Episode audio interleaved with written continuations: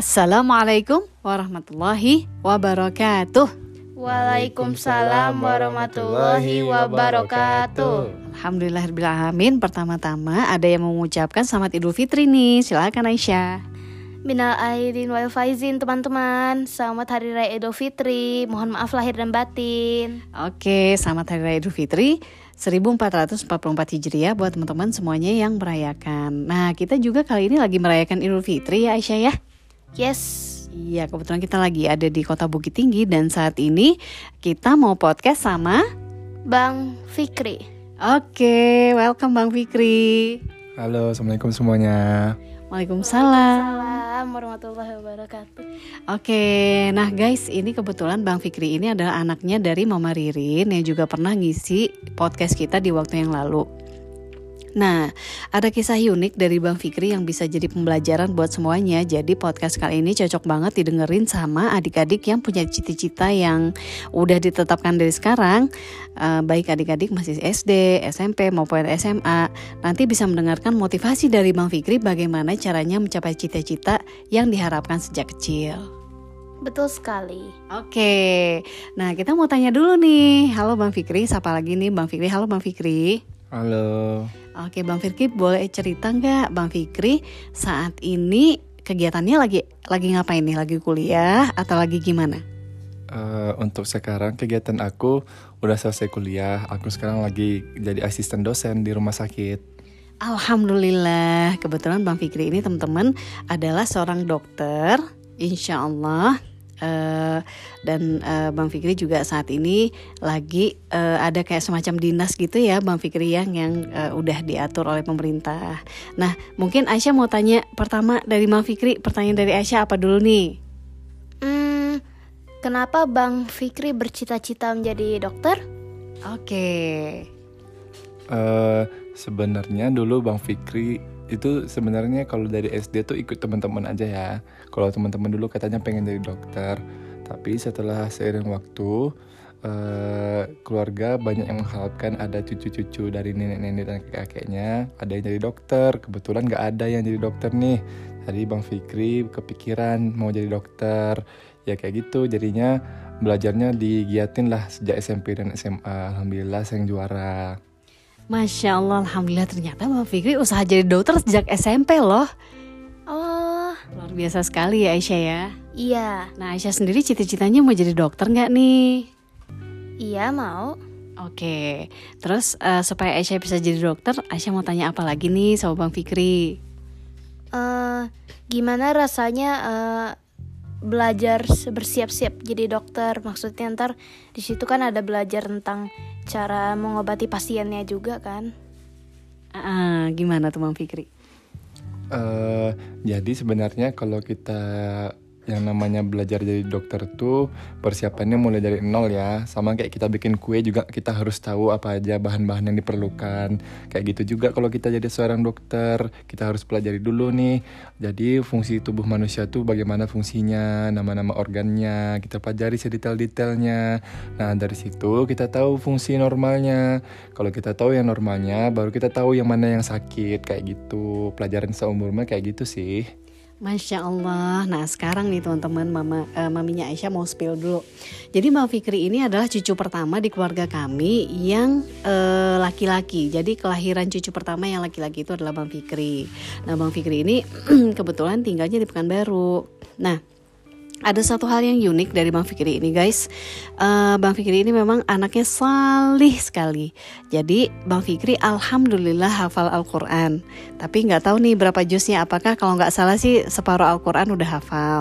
Dan kebetulan Allah kasih kemudahan buat Bang Fikri Untuk menjadi seorang dokter melalui uh, keistimewaan yang diberikan oleh Allah tanpa tes gitu ya Bang Fikri ya. Boleh nggak Bang Fikri di spill sedikit dong gimana sih caranya biar bisa jadi dokter? Jalurnya apa-apa aja? Apakah memang cuma uh, kan bukan hanya UMPTN aja ya eh sorry bukan cuma UTBK aja ya kalau zaman Mami Molly sih dulu namanya UMPTN nah gimana sih apa apa aja sih Bang Fikri cara-caranya supaya kita tuh bisa mencapai cita-cita kita terutama untuk jadi dokter apa aja gitu jalur-jalurnya jadi kalau di kampus aku dulu uh, jalurnya pertama pasti ada jalur tanpa tes. jalur tanpa tes kalau di kampus aku ada jalur tanpa tes yang uh, skala nasional namanya sekarang SNMPTN kalau zaman aku dulu namanya SNMPTN satu lagi ada jalur uh, secara uh, ruang lingkupnya itu provinsi atau PBUD.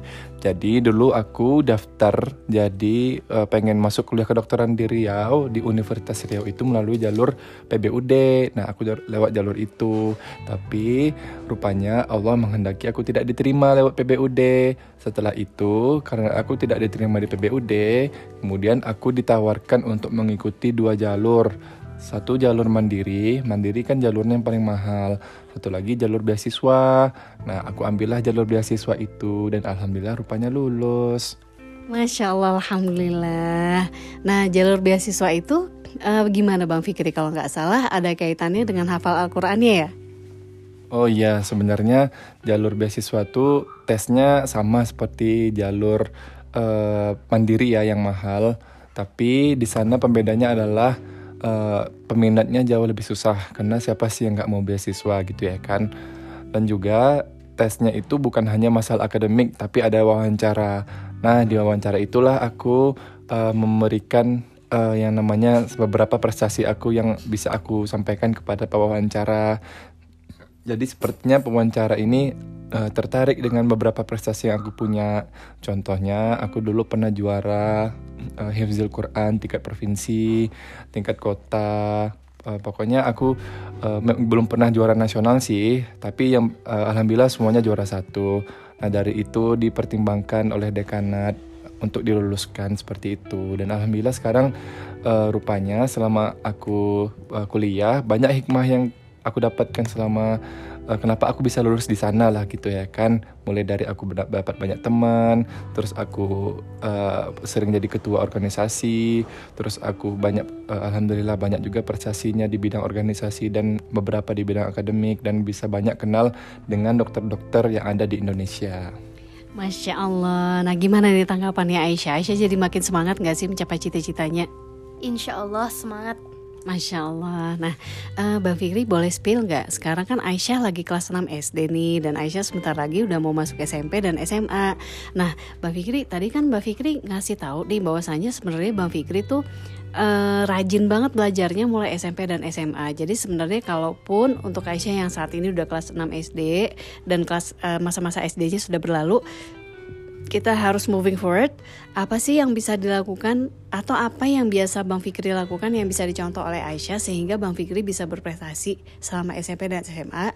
Gimana caranya untuk memelihara semangat belajarnya? Uh, yang pertama tentunya uh, setiap apa pun yang kita niatkan uh, kita harus niatkan semuanya karena ibadah karena apa perbedaan kita uh, dengan orang yang uh, orang muslim dengan orang yang bukan non muslim kalau orang muslim kan bukan hanya dapat dunia aja bukan hanya dapat uang tapi dia juga dapat pahala yang banyak. Jadi itu harus kita utamakan. Yang kedua sebenarnya apa pun cita-cita kita yang penting dah halal uh, kita harus semangat menggapainya. Dan yang paling penting adalah uh, belajar terus yang penting konsisten. Uh, jangan terlalu berlebihan dalam masalah belajar karena yang terlalu berlebihan pasti dia kalah di kalah di awal. Jadi kalau aku kuncinya aku curi start dari awal, tapi aku belajarnya nggak terlalu gila-gilaan. Jadi ibaratnya hari ini belajar 4 jam. Jadi 4 jam terus sampai aku sampai selesai gitu. Tapi aku startnya dulu, duluan dari awal. Bahkan sebelum orang start aku udah start duluan. Orang yang belajarnya startnya telat, dia belajarnya 8 jam per hari. Jadi dia sering lebih kecapean daripada aku. Sedangkan aku jauh lebih bugar gitu kelihatannya. Mereka taunya aku belajar terus, padahal nggak juga. Belajar aku mungkin nggak terlalu sebanyak seperti mereka, tapi aku orangnya tuh paling sering tuh adalah curi start. Itu dia yang paling sering aku lakukan. Terus aku banyak berdoa. Jadi uh, banyak yang keajaiban-keajaiban terjadi itu sebenarnya aku berdoa di setiap sujud aku berdoa uh, kalau bangun sholat tahajud aku berdoa. Kalau antara azan sampai ikomat aku berdoa. Jadi intinya banyak berdoa. Dan yang paling penting adalah minta uh, selalu uh, kita minta maaf dan salam orang tua terus minta didoakan setiap hari. Masya Allah. Nah dari tadi Mami udah banyak nanya nih. Sekarang dari Aisyah uh, silakan apa yang ingin Aisyah tanyakan yang membuat Aisyah tertarik dari kisah-kisah Bang Fikri tadi sehingga Aisyah juga bisa mencapai cita-cita Aisyah nantinya. Hmm, apa ya pertanyaan-pertanyaannya? Nah, aku mau bantu nih. Eh, bagaimana Bang Fikri waktu SMP dan SMA itu pada saat belajar di masa-masa SMP dan SMA itu dibantu sama les juga nggak sama kursus gitu Bang Fikri? iya iya iya yang yang itu. Eh, aku dulu kalau SMP pernah kursus ya, tapi eh, kursusnya itu aku mulai pas udah mau UN uang. Tapi kalau untuk sehari-hari, kalau belajar kayak dari satu SMP sampai 3 SMP itu aku nggak pakai kursus.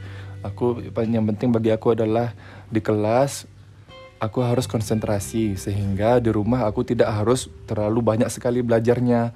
Jadi di rumah aku bisa bisa ngobrol sama orang tua, bisa ngaji kayak gitu. Jadi kan kebanyakan kita kan kadang di kelas karena nggak konsentrasi ya di rumah harus diganti dong jam belajarnya untuk diulang lagi yang dibelajar di awal. Kalau aku sih tetap ulang ya, tapi mungkin karena sejak awal udah konsentrasi, jadi yang tersimpan dan yang teringat lah di pikiran kita ketika belajar tuh udah banyak sejak awal. Jadi di rumah kita tidak terlalu banyak mengulangnya seperti orang yang nggak konsentrasi waktu di, waktu di kelas. Dan itu aku lakukan terus sampai aku kuliah aku kayak gitu. Jadi itulah yang sangat membantu aku kayak gitu.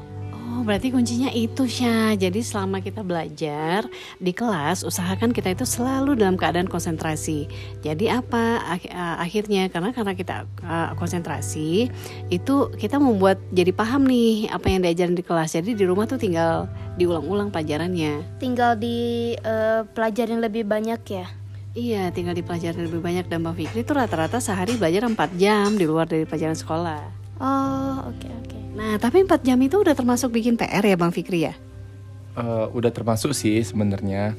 Eh, empat jam tuh nggak harus misalnya dari jam 8 sampai jam 12 nggak harus. Mungkin aku nanti sebelum berangkat sekolah aku ngulang-ngulang satu jam. Setelah itu nanti aku main dulu eh, pulang sekolah tuh aku nggak langsung belajar. Aku paling mandi kadang-kadang aku main sama adik aku. Nanti jam lap- jam 7 aku ngaji sampai maghrib habis maghrib habis is- habis maghrib isya aku makan terus habis isya aku baru belajar lagi yang penting bagi aku adalah eh, belajar itu harus konsisten, tidak harus banyak, yang penting konsisten. Karena kalau kita konsisten, itu baru berhasil. Orang konsisten yang bisa berhasil. Percuma kalau kita belajarnya banyak tapi nggak konsisten, lebih baik belajarnya nggak terlalu banyak, tapi nggak terlalu sedikit juga ya. Yang penting konsisten itu paling penting.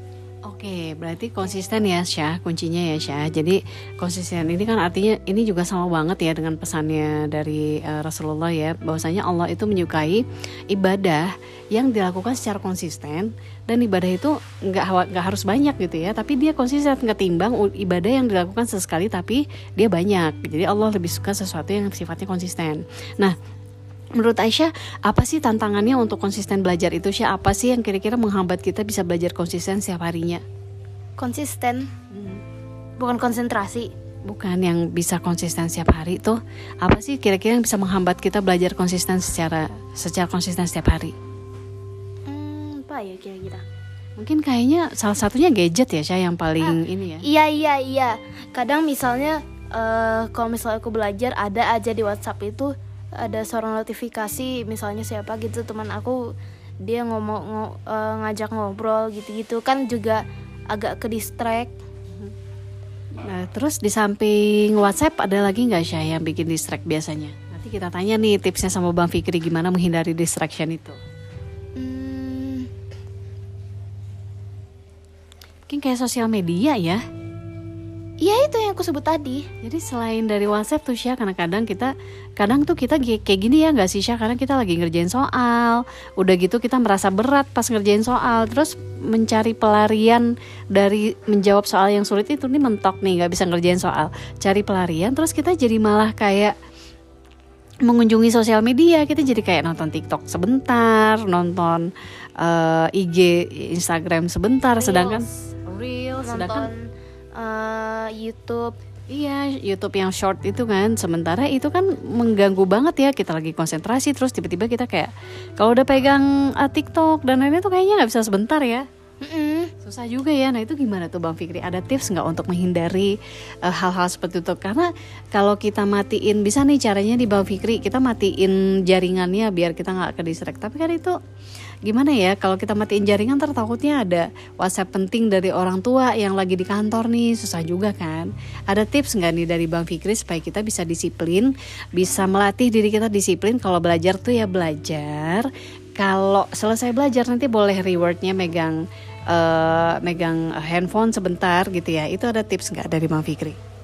Eh, kalau dari aku pribadi dulu aku juga pernah mengalami hal yang sama pasti karena kan kita semua di hidup di zaman yang modern ya aku juga punya sosial media Instagram eh, TikTok aku nggak punya sih cuma WhatsApp yang lain Instagram WhatsApp aku juga punya Eh, aku pernah baca katanya sih eh, sebenarnya semua yang sifatnya sosial media adalah eh, ibaratnya sebuah sumber kebahagiaan yang instan bagi kita ya. Eh, dan itu sebenarnya kurang bagus dalam kita kondisi belajar atau enggak itu sebenarnya kurang bagus. Karena kalau dalam otak kita itu ada beberapa namanya hormon hormon kebahagiaan kayak hormon dopamin, hormon serotonin itu contoh-contoh hormon kebahagiaan. Kalau kita bersel, berseluncur lah, berselancar ya apa bahasanya itu ya kita buka sosial media itu yang akan meningkat secara signifikan sekali dan sangat melonjak adalah dopamin dan itu sangat tidak bagus untuk otak kita sebenarnya. Nah, itulah orang-orang zaman sekarang mencari kebahagiaan melalui yang namanya sosial media. Sedangkan orang-orang zaman dulu padahal kan tidak ada hal ini semua, tapi mereka tetap aja bisa bahagia. Nah, mereka mendapatkan itu bukan secara yang sesuatu sesuatu yang tidak dengan instan tapi menaik secara perlahan. Contoh seperti olahraga, lari pagi, baca buku, bercerita, bertemu dengan teman-teman. Itu adalah sesuatu yang bukan meningkatkan uh, hormon hormon hormon bahagia tadi secara terlalu signifikan. Karena kalau kita, kalau meningkatnya secara signifikan maka akan muncul nama sifat sifat adiktif. Sebenarnya itu dia yang terjadi dalam otak kita. Makanya kenapa setiap kita merasa bosan ataupun uh, mentok gitu ya habis ngerjain sesuatu tapi nggak nemu jawabannya kita langsung buka Instagram itu untuk mencari kebahagiaan lagi gitu. Padahal ketika kita tutup lagi sosial media seperti ya udah hilang aja gitu kebahagiaannya. Itulah tanda salah satu ciri-ciri bahwa salah satu ciri-ciri kalau itu adalah efek negatif dari yang namanya sosial media. Itu itu contoh secara sainsnya ya. Nah setelah aku memahami ini semua akhirnya aku memutuskan untuk bijak dalam bersosial media Nah, kalau aku pribadi, uh, kalau aku lagi belajar, aku nggak buka apa-apa sama sekali dengan uh, sistem uh, 45 menit aku belajar, 15 menit aku buka yang lain. Tapi dalam 15 menit buka yang lain ini bukan untuk bermain, tapi untuk buka yang sifatnya seperti chatting, ada yang menghubungi aku atau enggak, atau misalnya aku dipanggil oleh orang tua misalnya, atau ada yang nelfon aku tapi belum aku angkat, itu aku gunakan dalam 15 menit itu. Tapi bukan untuk yang namanya bermain game atau nengok-nengok reels, aku enggak. Karena percayalah itu akan 15 menit dalam nengok reels itu tidak cukup sama sekali itu salah satu buktinya. Kalau nah, kalau menurut aku pribadi untuk teman-teman yang mendengarkan podcast ini uh, bisa sebenarnya mengurangi itu. Asalkan punya niat yang kuat dan kita menyadari bahwa uh, waktu kita sudah banyak sekali yang terbuang. Kalau teman-teman punya aplikasi screen time di HP-nya bisa perhatikan tuh berapa screen time yang udah dihabiskan dalam dalam satu hari dalam bersosial media. Jadi kan uh, alangkah sangat disayangkan sekali Uh, kalau kita lihat teman-teman kita yang udah menghafal satu buku, kita bahkan satu bab aja belum selesai itu. Itu sih yang aku pikirkan karena kalau kita mengikuti kebanyakan orang nih, kebanyakan orang ya, kalau kebanyakan orang itu dia hidupnya biasa-biasa aja. Tapi kalau kita perhatikan kalau orang yang tidak kebanyakan orang, mereka selalu bangun pagi, mereka selalu ibaratnya baca koran pagi-pagi untuk lihat berita, contohnya seperti itu ya, mereka selalu baca Quran, mereka selalu baca-baca yang bermanfaat uh, akan terlihat sekali perbedaan dalam jangka bahkan satu bulan aja akan sangat uh, terlihat perbedaannya dari cara dia bersikap, cara dia berpikir. Nah, itulah yang membentuk diri kita. Bukan hanya sekedar tentang uh, adanya bertambah pengetahuan, tapi karakter kita pun akan terbentuk. Nah, itu lama lama lama kemaan akan menjadi kebiasaan kita. Jadi kita lama-lama nanti pas sudah makin dewasa, uh, baru kita makin ngerti. Oh ternyata apa yang aku lakukan kemarin itu udah benar Nah, lebih baik kita merasa seperti itu daripada kita nanti menyesal karena umur tidak bisa diulang. Masya Allah. Bermanfaat sekali apa yang disampaikan oleh Bang Fikri ya. Iya. Nah, Bang Fikri, ini kebetulan teman-teman, ini udah lagi uh, sudah azan isya di tempat kita dan Bang Fikri biasanya sholat mag, sholat uh, selalu berjamaah di masjid. Nah, kita kasih kesempatan dulu buat Bang Fikri berangkat ke masjid. Nanti setelah setelah Bang Fikri pulang dari masjid, kalau boleh nanti kita lanjutkan kembali ya Bang Fikri, mungkin dengan topik yang lain yaitu bagaimana menjaga kesehatan fisik dan mental untuk pelajar. Oke? Okay? Oke. Okay. Baiklah, Aisyah, yuk kita ucapkan terima kasih banyak buat Bang Fikri. Iya, terima kasih banyak Bang Fikri karena sudah uh, bisa uh, ikut podcast bersama kita. Ya, dan sudah memberikan manfaat yang sangat yang sudah memberikan uh, apa namanya nasihat yang sangat bermanfaat buat uh, kita semua. Baiklah, Bang Fikri, wabillahi taufik wal hidayah. Assalamualaikum warahmatullahi wabarakatuh. Bye. Bye.